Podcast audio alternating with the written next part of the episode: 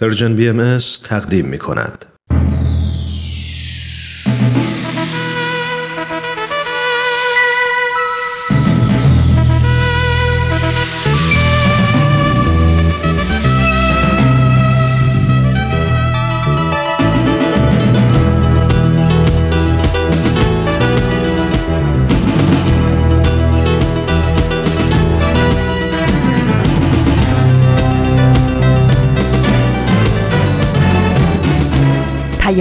دوست.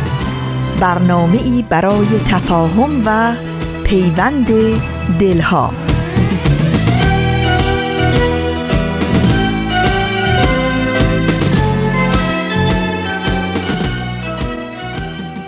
محبت نور است در هر خانه بتابد. ای هر که هستی لحظه ای در خود نگر باش. خوبی ولی از آنچه هستی خوبتر باش.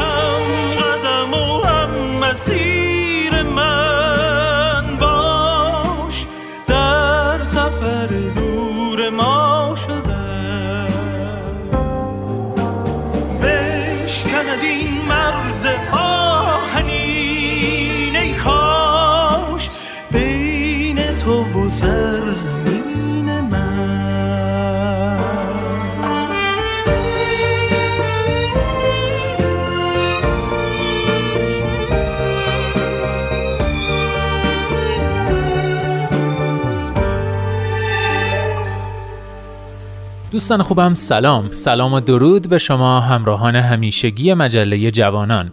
شما جوانان امروز و دیروز که صرف نظر از عدد شناسنامه دلتون، فکرتون و روحیتون همیشه جوونه. من نوید توکلیم و امروز پنجشنبه چهاردهم شهریور ماه سال 1398 خورشیدی برابر با پنجم سپتامبر 2019 میلادی 548 مین شماره مجله جوانان رو تقدیم شما عزیزان همراه می کنم به مجله جوانان خوش اومدید.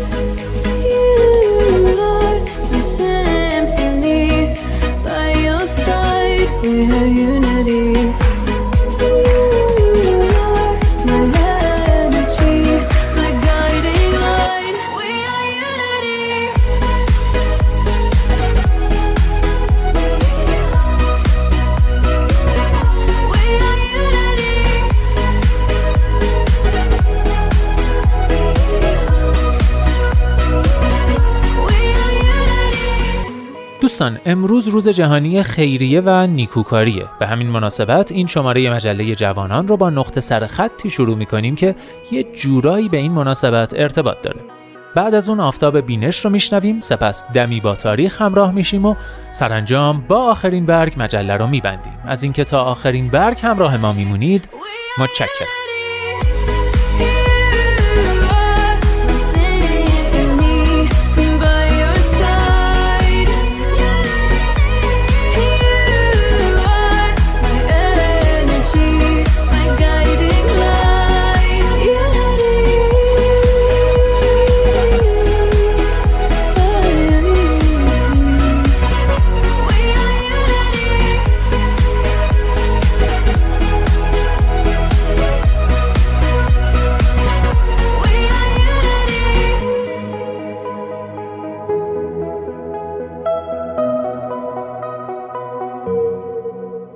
این مجله جوانانه. برنامه پنج شنبه های رادیو پیام دوست که هدفش چیزی نیست جز پیوند دلها آزادی اندیشه ها و آگاهی شنونده ها در راه رسیدن به این اهداف با نظرات و پیشنهادات و انتقادات ارزشمندتون ما رو همراهی کنید. از طریق تلفن 201 703 671 88 88 آیدی BM contact در تلگرام و صفحه BM در فیسبوک و توییتر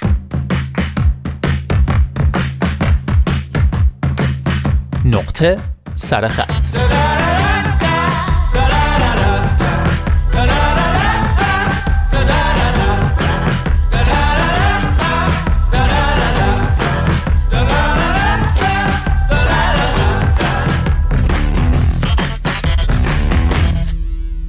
دوستان امروز 5 سپتامبر چهاردهم شهریور ماه به مناسبت سال روز درگذشت مادر ترزا روز جهانی خیریه و نیکوکاری نام گرفته.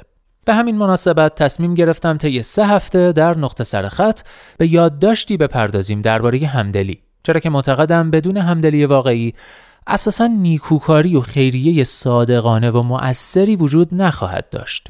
الیزابت سیگال تحلیلگر سیاست اجتماعی و استاد مددکاری اجتماعی در دانشگاه آریزونا در یادداشتی با عنوان موردی برای همدلی به طور مفصل به این موضوع می‌پردازه و البته تأکید می‌کنه که همدلی را می‌توان یاد گرفت. ازتون دعوت می‌کنم بخش اول این یادداشت رو که در وبسایت فلسفیدن منتشر شده با اندکی تصرف و تلخیص بشنوید تا نهایتا بتونیم همدلی رو بهتر یاد بگیریم.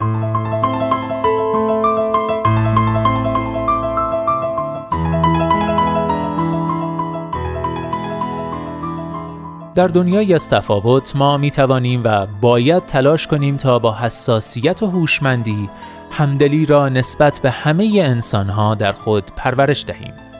همدلی به اشتراک گذاشتن احساسات با دیگری و به دنبال آن اهمیت دادن به دیگران به طور کلی در جامعه ما یک ارزش به حساب می آید. ما قانون طلایی را در نظر می گیریم تا به شکلی با دیگران رفتار کنیم که می خواهیم با ما رفتار شود. هنگامی که احساس همدلی می کنیم، تمایل داریم کارهای خوب انجام دهیم. یکی از روانشناسان پیشرو در مطالعه همدلی دانیل باتسون به این نکته اشاره کرده که اگرچه تعاریف همدلی متفاوت است اما همه این تعاریف در این نگاه اشتراک دارند که همدلی فرایندی است که از طریق آن احساسات دیگران را تجربه و درک می کنیم و می تواند ما را به رفتاری همراه با ملاحظه و توجه نسبت به دیگران هدایت کند. اگر بخواهیم قانون طلایی اخلاق را رعایت کنیم شاید پیش از هر چیزی باید همدلی را بلد باشیم. قانون طلایی می‌گوید با دیگران چنان رفتار کن که می‌خواهی با تو رفتار کنند یا چیزی که برای خودت میپسندی برای دیگران هم بپسند. اما برای اینکه بفهمیم دیگری واقعا چه چیزی میپسندد نیاز به همدلی داریم. اگر من سیب دوست داشته باشم و شما پرتغال من نباید بر اساس قانون طلایی به شما سیب هدیه بدهم. آنچه خودم میپسندم یعنی میوه مطلوب که برای من سیب است برای شما به پرتغال تبدیل می شود برای همین است که برای اخلاقی بودن نیاز به همدلی داریم.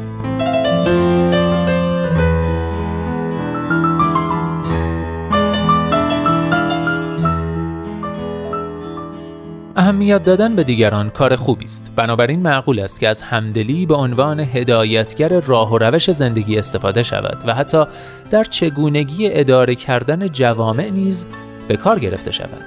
همدلی به انسانها کمک می کند که شریک تجربیات مردم دیگر و گروه های دیگر شوند.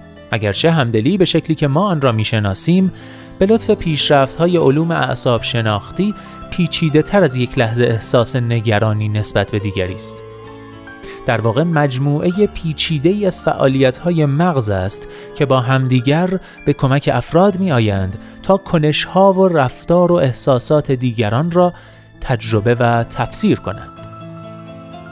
همدلی به این معنا نیست که تصور کنید اگر به جای دیگری بودید چگونه احساس می کردید بلکه تلاش برای درک این است که آن فرد دیگر چگونه احساس می کند تفاوت میان فکر کردن درباره خودتان در موقعیت‌های دیگر و فکر کردن درباره دیگری در آن موقعیت ساده اما عمیق است و نیازمند توانایی ذهنی پیشرفته است.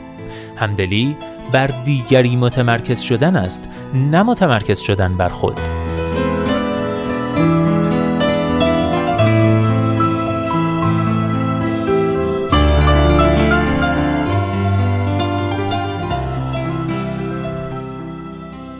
آجرهای سازنده همدلی در کودکی شکل می گیرند و طی عمری از یادگیری پرورش می یابند. انسانها از طریق یادگیری از دیگران همدلی را در خود می پرورانند. تماشای اینکه چگونه بزرگترها با هم تعامل دارند می تواند الگویی برای همدلی و جهت دهنده ما برای تصور احساسات دیگران باشد.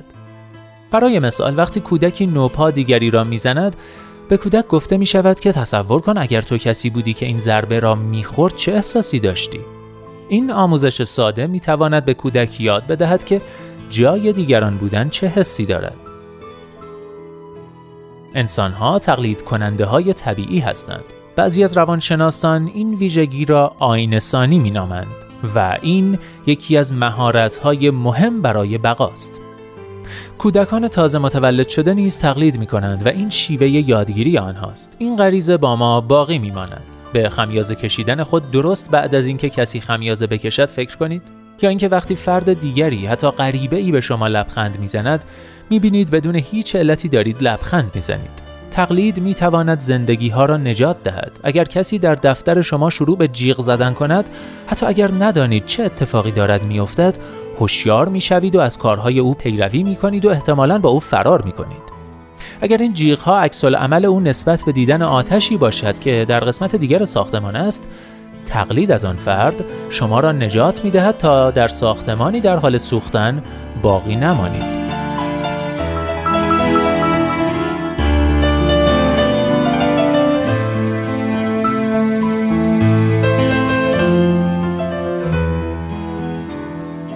توانایی آینسانی پایه های روانشناختی همدلی را تشکیل می دهد اما این فقط برای شروع است.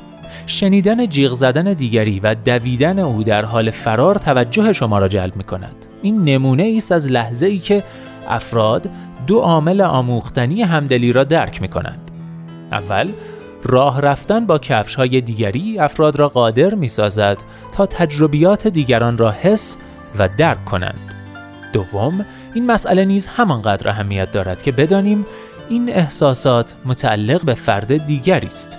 تعادل ایجاد کردن میان آنچه احساس و درک ماست و آنچه احساس و درک دیگری است کار دشواری است و لازمه آن مرتبط شدن با دیگران بدون گرفتار شدن در احساسات و تجربیات آنهاست. پردازش عواطف شدید به شیوهی یکسان کار آسانی نیست. ما شریک عواطف دیگری می‌شویم اما نیاز داریم که مطمئن باشیم که در عواطف آنها غرق نمی‌شویم و یا به حاشیه رانده نمی‌شویم. اینها مهارت های قابل یادگیری اند و برای رشد کامل خود به هدایت و زمان نیاز دارند. این مهارت ها به ما کمک می کنند که همدلی بین فردی و یا تجربیات بین افراد را درک کنیم.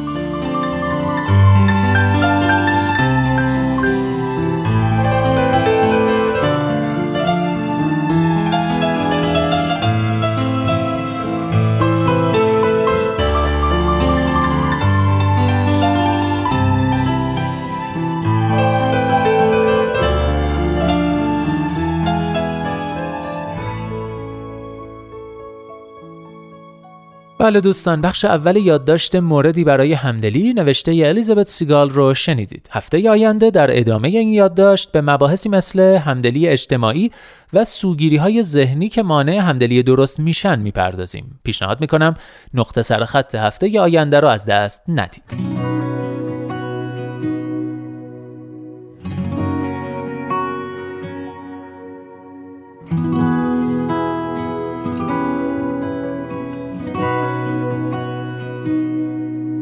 شبایی که همه ساعت و خوابشون میره.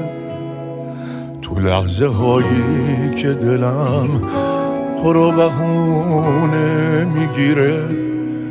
وقتی دلم یه عالم حق حق مستانه می‌خواد.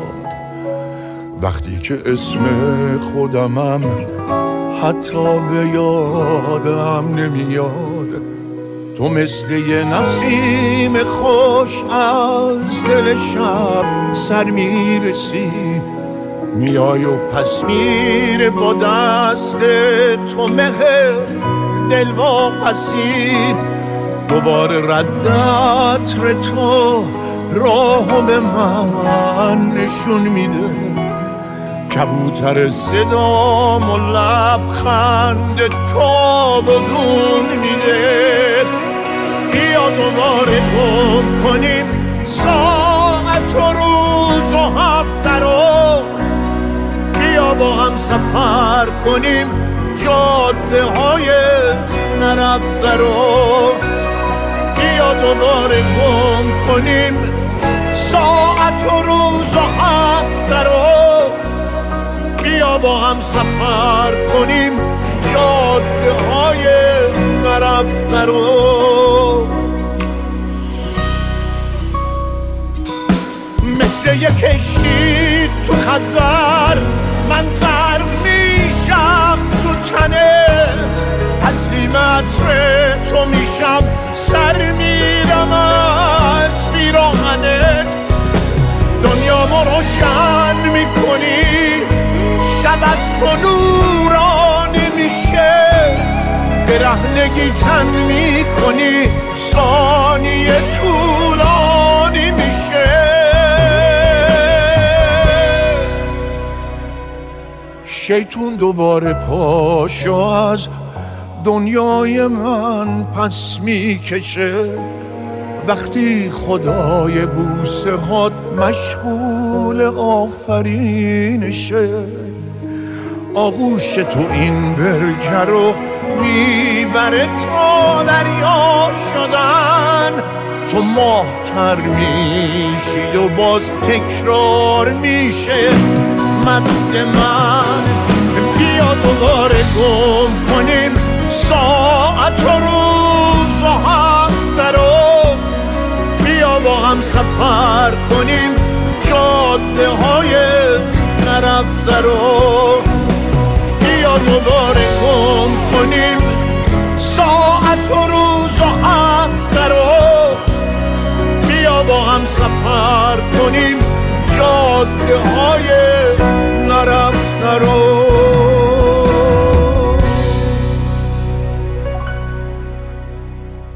اینجا ایستگاه مهر و دوستی است رادیو پیام دوست. آهنگ زیبا و دلنشین جاده های نرفته رو شنیدید از آخرین آلبوم ابی با عنوان لالزار آهنگی که مثل بقیه قطعات این آلبوم ترانشکار یغما گلرویه و آهنگسازی و تنظیمش رو هم اشکان دباغ انجام داده. و اما در این بخش نوبت می‌رسه به آفتاب بینش. به اتفاق گوش می‌کنیم.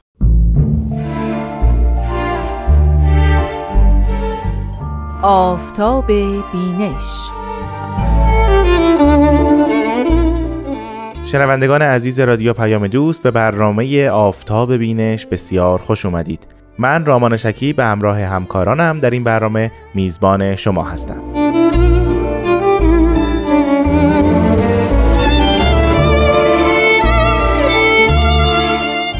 انسان موجودی است متفکر. کسی است که مدام چه بخواد چه نخواد آگاهانه یا ناآگاهانه فکرش مشغوله. مشغول رتق و فتق امور مادیش یا حتی مشغول تفکر به اینکه چگونه اوضاع روحانی و معنوی خودش رو سر و سامان بده و در دنیایی از اندیشه ها تفکرات و دقدقه های گوناگون در حال زندگی کردنه. تا اینکه شاید روزی لحظه ای تعمل بکنه تفکری جدید براش حاصل بشه از معلومات مختلف استفاده کنه به مجهولات پی ببره و اون تفکر نوین خودش رو در یک کتاب در یک اثر موسیقی در یک فیلم سینمایی و یا در سایر جنبه های هنر نشون بده. پس تا زمانی که اون فرد تفکرات خودش رو در این شکل و شمایل نشان نداده و به دنیا عرضه نکرده کسی نمی‌دونه در درون فکر او چه میگذرد. این فقط داستان شاید زندگی یک یک فرد باشه. حالا تصور کنید اگر ادیان الهی ظاهر بشن با توجه به اینکه مفاهیمی الهی مفاهیمی روحانی و مفاهیمی آن جهانی برای ما عرضه می کنند چگونه باید با تفکرات اونها و اندیشه هاشون و حتی صحبت ها و مطالب جدیدشون آشنا شد؟ باز هم شاید در وهله اول به نظر برسه که راه همین باشه. به سراغ آثار، کتاب ها و تفکرات اونها بریم. اونها رو بخونیم، مطالعه کنیم، بررسی کنیم، کندوکاف کنیم و به حقیقت حرف اونها پی ببریم. تمام تفکرات، اندیشه ها، تعالیم، احکام و سخنان جدید ادیان در کتاب های اونها مستوره و انسان می‌تونه با مطالعه، مداقه و تحقیق در اون کتاب ها به جان کلامشون پی ببره.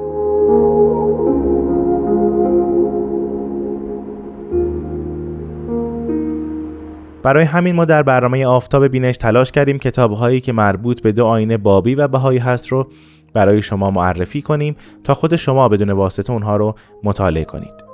این کتاب ها هم از آثار قلمی پیامبر دیانت بهایی حضرت بهاءالله است یا از آثار حضرت عبدالبها فرزند ارشد ایشون و جانشینشون هست یا حضرت باب پیامبر دیانت بابی و مبشر به ظهور حضرت بهاءالله اونها را نازل کردند و یا از آثار حضرت شوقی ربانی ولی امر دیانت بهایی است و یا از دیگر آثار سایر دانشمندان باهایی است که در زمینهای مختلف مانند تاریخ، فلسفه، عرفان و معرفی آثار دست به تلاش هایی زدن و ما اونها رو اینجا به شما معرفی خواهیم کرد. پس با ما در برنامه آفتاب بینش همراه باشید.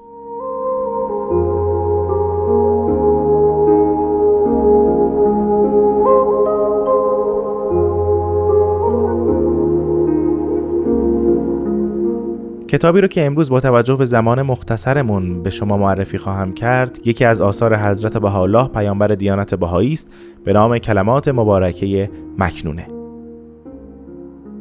این کتاب در آثار بهایی با نامهای بسیار زیادی و صفات مختلفی برشمرده شده مانند کلمات مکنونه مانند لعالی مخزونه صحیفه فاطمیه صحیفه مخزونه صحیفه مکنونه فاطمیه یا با صفاتی مانند جوهر تعالیم الهی و زبده نصائح آسمانی و یا کنز الاسرار یا کنز اسرار شناخته میشه. این اثر اثر بسیار مهمی است که در جرگه آثار اخلاقی و عرفانی است و حضرت بهاءالله اون رو در سال 1274 هجری قمری یا 1858 میلادی نازل کردند. این تاریخ درست پنج سال بعد از حبس ایشون در سیاهچال تهران هست و همینطور دو سال بعد از مراجعتشون از کوههای سلیمانی. همونطور که می‌دونید حضرت بهاءالله در ایران مدتی رو در سیاهچال تهران حبس بودند بعد از اون تبعید میشن به سمت عراق عرب و شهر بغداد. در شهر بغداد به علل مختلف که ازتون دعوت می‌کنم در کتاب تاریخی پیگیر اونها باشید هلوهوش دو سال از شهر بغداد بیخبر از همگان خارج میشن به کوههای سلیمانیه میرن و مدتی رو در اونجا با بزرگان مشایخ و کبار اهل تصوف در تماس بودند و با اونها محشور بودند بدون که ذکری بکنن از نام و مقام خودشون در میان اونها.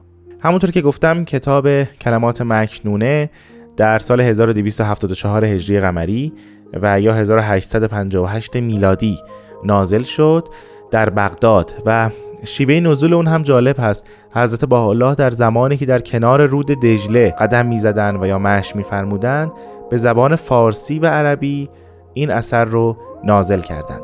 این کتاب شامل فقرات متفاوتی است. یعنی از لحاظ ظاهری یک متن یک دست نیست. شامل فقرات و بخش های کوتاه و گاه بلندی است که به دو زبان فارسی و عربی نازل شده.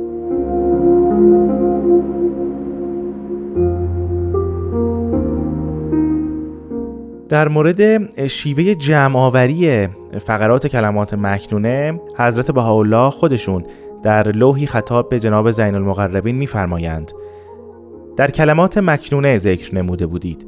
بعضی از آن در یک لوح مرتن واحده نازل ولکن در بعضی احیان فقرات دیگر نازل شده. بعضی کل را جمع نمودند و بعضی متفرق است. اگر جمع شود احسن بوده اند الله ربک و رب العالمین. انتها. از این بیان مبارک حضرت بهاءالله ما دو تا نکته استنباط می‌کنیم. اول اینکه کل کلمات مبارکه مکنونه به یک باره نازل نشده و فقرات اونها گاهی با هم و گاهی جدا جدا نازل شده. حضرت بهاءالله اینجا میفرمایند که بعضی کل را جمع نمودند و بعضی هنوز متفرق هست. یعنی کل کلمات مکنونه در زمانی که این لوح رو نازل کردند خطاب به جناب زین المقربین جمع نشده بوده. بنابراین جناب زین المقربین با توجه به محتوای این لوح فقرات گوناگون کلمات مبارکه مکنونه که به زبان عربی و فارسی هست رو جمع آوری می‌کنن و به رشته تحریر در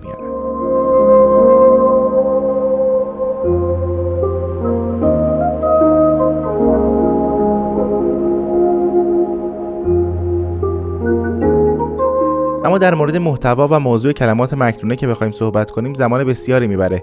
در همین حد این نکته رو عرض کنم خدمت شما که در بعضی از فقرات اون بسیار مفاهیم والای عرفانی توش نهفته است و اگر بخوایم اونها رو شرح بدیم شاید در کتاب ها نگنجه و بعضی مفاهیم اخلاقی رو در خودشون جمع کردن که با مطالعهشون می‌تونیم اونها رو در حیات روزمره خودمون استفاده کنیم. هرچه هست کلمات مبارکه مکنونه یکی از آثار مهم حضرت بهاءالله است که مطالعه اونها می‌تونه روح رو سیقل بده. من در اینجا از همکار عزیزم خانم آزاده جاوی تقاضا کردم که فقراتی از کلمات مبارکه مکنونه هم عربی و هم فارسی رو برای شما زیارت کنند به نام گوینده توانا. ای صاحبان هوش و گوش اول سروش دوست این است. ای بلبل معنوی جز در گلبن معانی جای مگزین. و ای هدهد سلیمان عشق جز در سبای جانان وطن مگیر. و ای انقای بقا جز در قاف وفا محل مپذیر. این است مکان تو اگر بلا مکان به پر جان برپری و آهنگ مقام خود رایگان نمایی. یبن الروح. فی اول القول املک قلبا جیدا حسنا منیرا لتملک ملکا دائما باقیا ازلا قدیما مضمون فارسی. ای پسر روح در اول فرمایش و امر من مالک شو قلبی پاک نیک نورانی. تا مالک شوی ملکی دائم باقی همیشگی و قدیمی.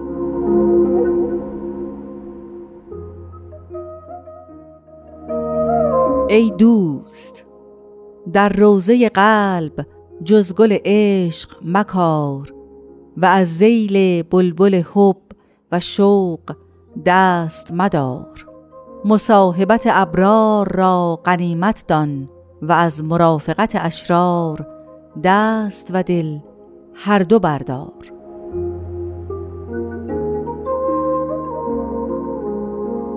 یبن الوجود. حبی حسنی. من دخل فیه نجا و امنه و من اعرضه قوا و حلکه مضمون فارسی. ای پسر وجود محبت من قلعه من است. کسی که داخل شد در آن نجات یافت و ایمن شد و کسی که روی گرداند فریب خورد و هلاک شد. ای برادران با یکدیگر مدارا نمایید و از دنیا دل بردارید. به عزت افتخار منمایید و از ذلت ننگ مدارید.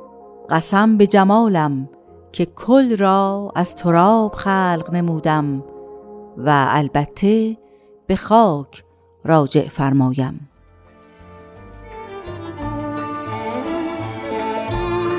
خب شنوندگان عزیز به پایان برنامه آفتاب بینش رسیدیم. من رامان شکیب در اینجا از شما عزیزان تشکر می‌کنم که این هفته هم همراه ما بودید. تا هفته آینده و یک کتاب دیگه خدا نگهدار.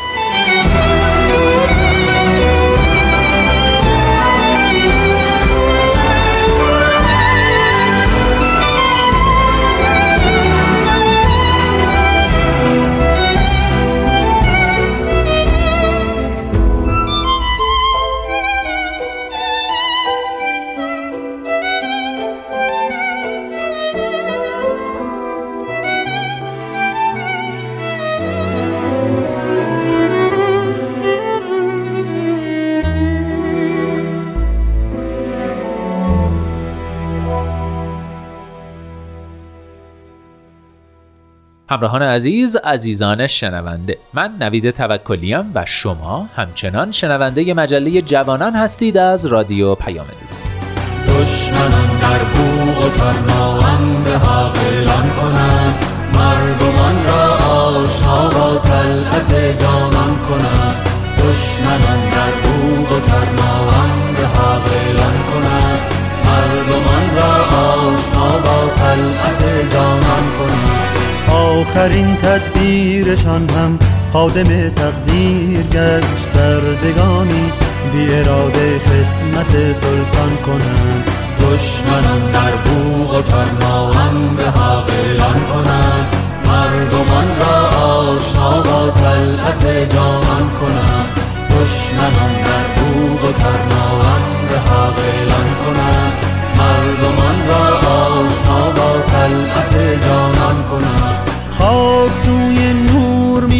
پاشند شب کوران جه در خیال این که خورشید زمان پنهان کنند خاک سوی نور می پاشند شب کوران جه در خیال این که خورشید زمان پنهان کنند باید از بحران دشمن پی به پیروزی بریم.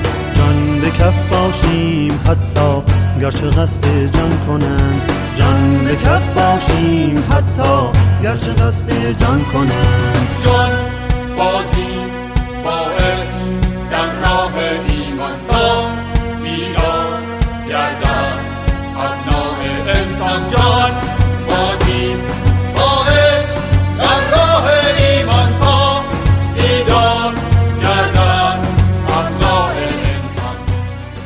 شنوندگان عزیز رادیو پیام دوست از اینکه همچنان با من نوید توکلی و مجله جوانان همراه هستید بسیار خوشحالم و بی نهایت سپاسگزار.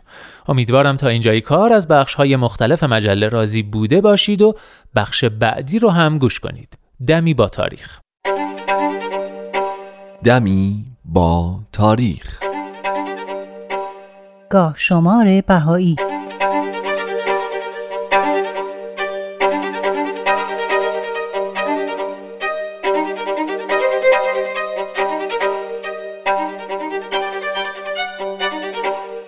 سوم شهریور 1221 خورشیدی 25 اوت 1842 میلادی 18 رجب 1258 هجری قمری. حضرت باب قبل از اینکه مقام خودشونو به عنوان بنیانگذار دیانت بابی و مبشر آین بهایی آشکار کنن همراه داییشون حاجی میرزا سید محمد معروف به خال اکبر در بوشهر به تجارت مشغول بودند. و حدوداً پنج سال از اقامتشون در بوشهر گذشته بود که برای زیارت عتبات مقدسه به عراق سفر کردند. حدود یک سالی رو در عراق بودن که مادرشون از این دوری به تنگ اومد و نگران شد که مبادا مسافرت ایشون به کربلا طول بکشه و همونجا مشغول به تحصیل بشن. به همین خاطر با وساطت حاجی میرزا سید علی خال اعظم و اصرار سید کازم رشتی از علمای مشهور شیخیه حضرت باب نهایتا از کربلا به شیراز برگشتند. اما هنوز دو ماهی از برگشتشون نگذشته بود که دوباره زمزمه های سفر به کربلا رو آغاز کردند. مادرشون هم که از این موضوع نگران بود و دیگه طاقت دوری از فرزند رو نداشت برای اینکه فکر و خیال سفر از سر پسرش بیفته و در شیراز پابست کار و زندگی بشه فوری دخترموی خودش یعنی خدیجه سلطان بیگم رو برای پسرش نامزد کرد و در این تاریخ یعنی سوم شهریور ماه سال 1221 خورشیدی مطابق با 25 اوت 1842 میلادی ازدواج حضرت باب و خدیجه بیگم در منزل حاجی میرزا سید علی خال اعظم واقع شد. خدیجه خانم در خاطراتشون در مورد وصلت با حضرت باب اینطور نقل کردند. ایامی که در بوشهر تشریف داشتند در عالم رویا دیدم گویا شب زفاف است و من در خدمت حضرت نشستم و ایشان ردای سبز پوشیده که اطراف آن کتیبه ها و در آن کتیبه ها آیات قرآن نوشته شده از آن جمله آیه نور و از هیکل مبارک نور ساطع بود و از شدت فرح و سرور که حضرت را به آن نحو مشاهده نمودم از خواب بیدار شدم بعد از خواب در قلبم اطمینانی پدید گشت و یقین دانستم که ایشان شخص بزرگواری هستند و محبت ایشان در قلبم جای گرفت حاصل این ازدواج فرزندی بود به نام احمد که مدت کوتاهی پس از تولدش درگذشت.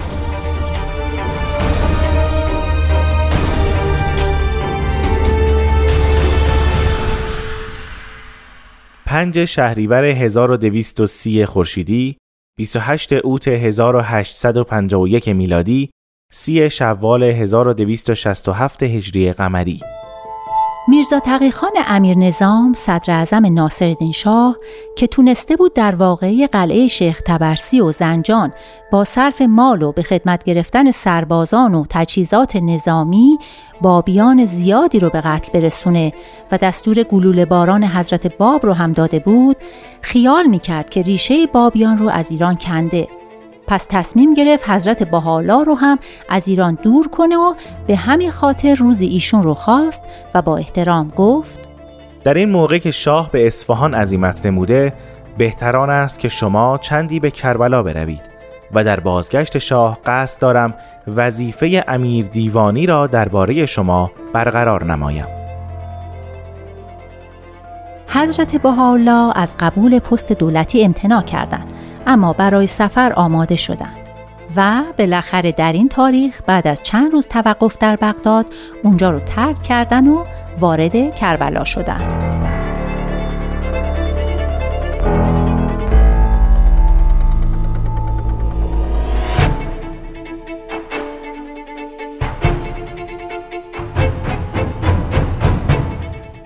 پنج شهریور 1299 خورشیدی 27 اوت 1920 میلادی 12 زلحجه 1338 هجری قمری در این تاریخ حاج میرزا حیدرعلی اصفهانی در حیفا درگذشت.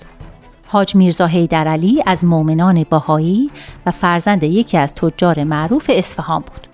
او در طول زندگیش همیشه به انتشار پیام آین بهایی مشغول بود و در شهرها و کشورهای مختلف تونست که ندای دیانت جدید رو به گوش بسیاری برسونه. هرچند که در این راه مصیبت‌های زیادی رو تحمل کرد و به حبس هم گرفتار شد. حاج میرزا علی که تونسته بود با حضرت بهاءالله شارع دیانت بهایی دیدار کنه اواخر عمرش رو هم در حیفا در حضور حضرت عبدالبها بود. تا اینکه سرانجام در هشتاد و چند سالگی در همون حیفا درگذشت. آرامگاه ایشون هم در حیفاست و الواح بسیاری از قلم حضرت بهاءالله و حضرت عبدالبها به افتخارش نازل شده.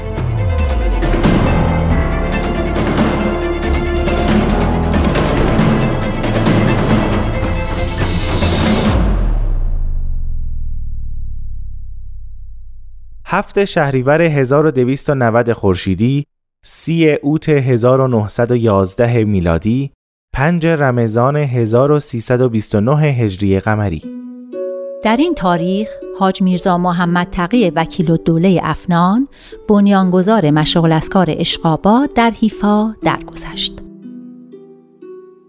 میرزا محمد تقی افنان در شیراز متولد شد و پدرش سید محمد خال اکبر دایی حضرت باب همون کسیه که کتاب ایقان از قلم حضرت بهاءالله در بغداد به اسم او نازل شد.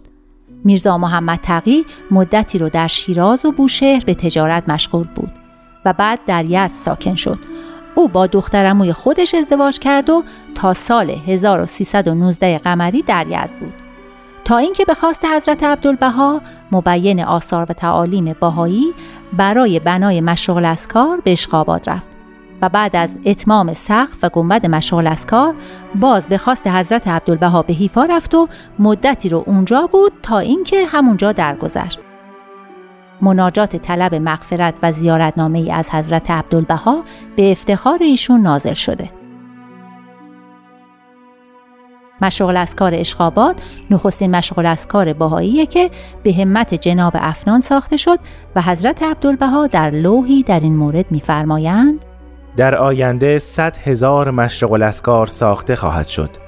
اما جناب افنان این گوی را از میدان رو بود. مشرق اسکار اشخاباد را بنا کرد. مثل این است که مؤسس جمیع مشرق اسکارهای دنیا او بود. حقیقتا نفس مبارکی بود.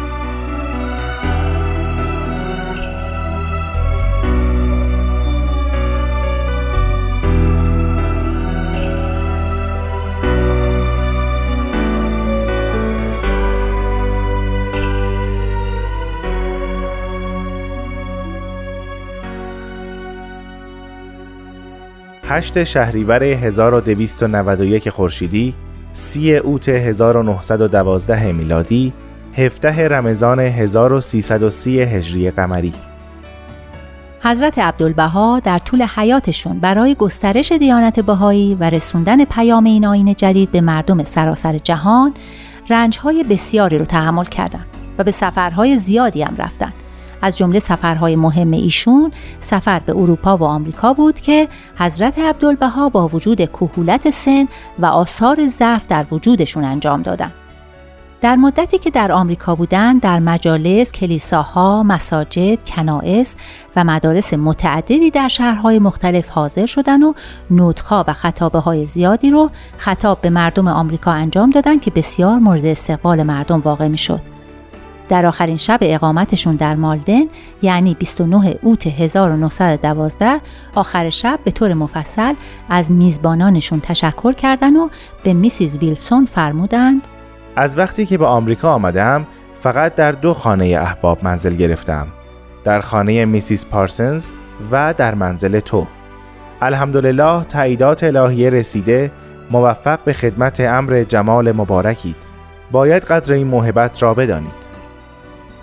صبح روز بعد یعنی هشتم شهریور 1291 خورشیدی مطابق با سی اوت 1912 میلادی حضرت عبدالبها از بستون حرکت کردند و قبل از نیمه شب به مونترال کانادا رسیدند. همراهان حضرت عبدالبها در این سفر میرزا احمد سهراب و محمود زرقانی بودند.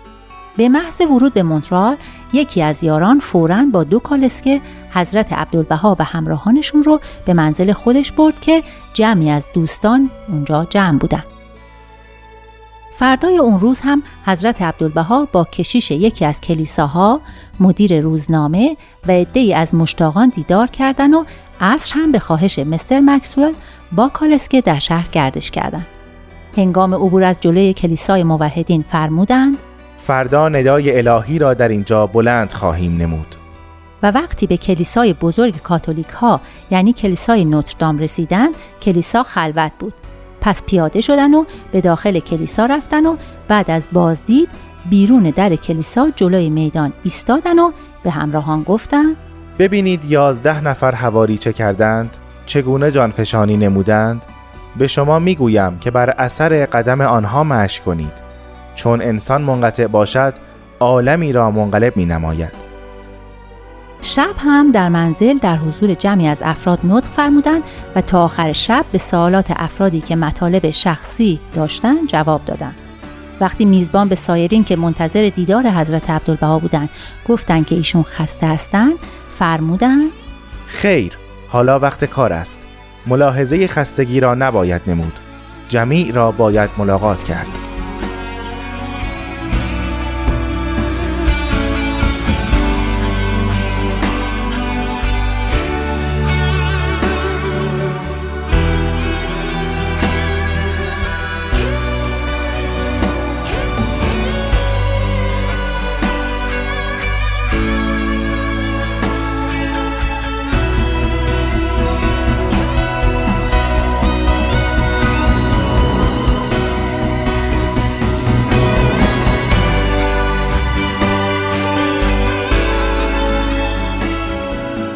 آخرین برگ.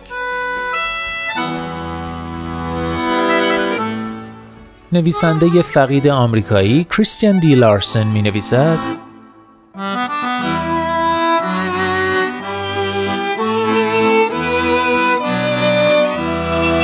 با خود عهد ببند که آنقدر وقت صرف بهبود خودت کنی که فرصتی برای انتقاد از دیگران برایت نماند. که برای نگرانی زیادی بزرگ برای عصبانیت زیادی شریف و برای ترس زیادی قوی باشی و آنقدر خوشبخت که به دردسر اجازه حضور ندهی.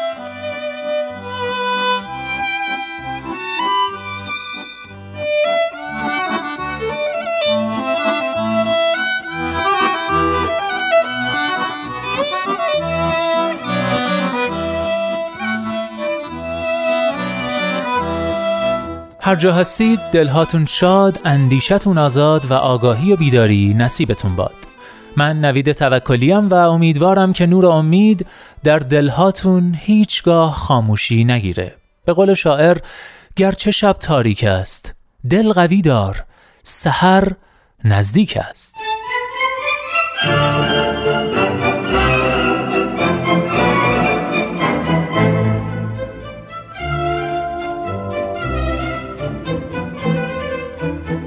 لحظه هاتون پر امید. ای دوست در روزه قلب جز گل عشق مکان